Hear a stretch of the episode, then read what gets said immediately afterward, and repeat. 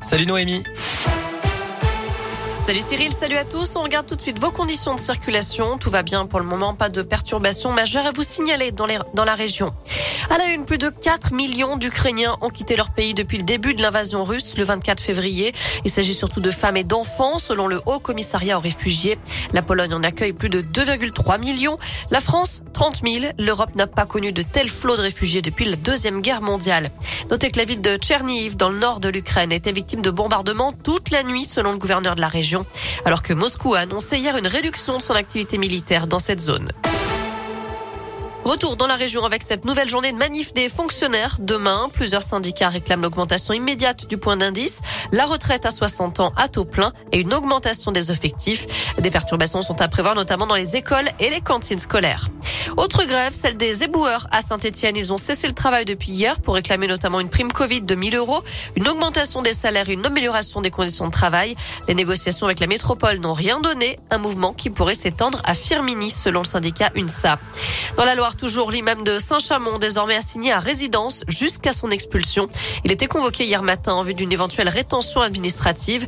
D'après le progrès, il devra se rendre le 6 avril à l'Office français de l'immigration et de l'intégration pour préparer son retour avec son épouse et leurs trois enfants vers les Comores.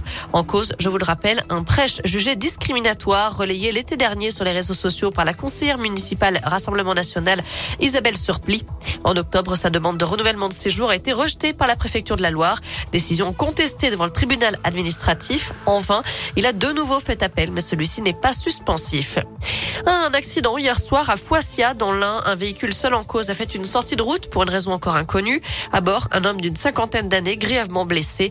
Désincarcéré, il a été hospitalisé en urgence absolue à Bourg-en-Bresse.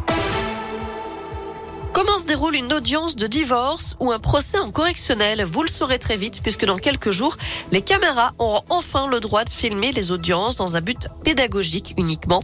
D'ailleurs, tous les procès seront commentés par un journaliste judiciaire, un avocat et un magistrat. France 3 y consacrera une émission dès le mois de septembre. En foot, sept pays se sont qualifiés pour le mondial hier. Le Cameroun, le Portugal, la Pologne, le Maroc, la Tunisie, le Ghana et le Sénégal. De leur côté, les Bleus ont battu l'Afrique du Sud 5-0 en match amical à Lille.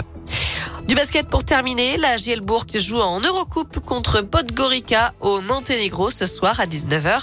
Un match sans enjeu pour les Bressans qui n'ont plus aucun espoir d'accrocher le top 16 après la défaite d'hier soir. Voilà pour l'essentiel de l'actu. Côté météo cet après-midi, c'est une alternance de nuages et d'éclaircies, mais c'est surtout la grisaille et les averses qui vont dominer. Les températures varient entre 11 et 14 degrés en moyenne. Pour demain matin, ça va nettement chuter. Demain, demain après-midi, ça ne dépassera pas les 10 degrés. Merci Noémie. Chez vous.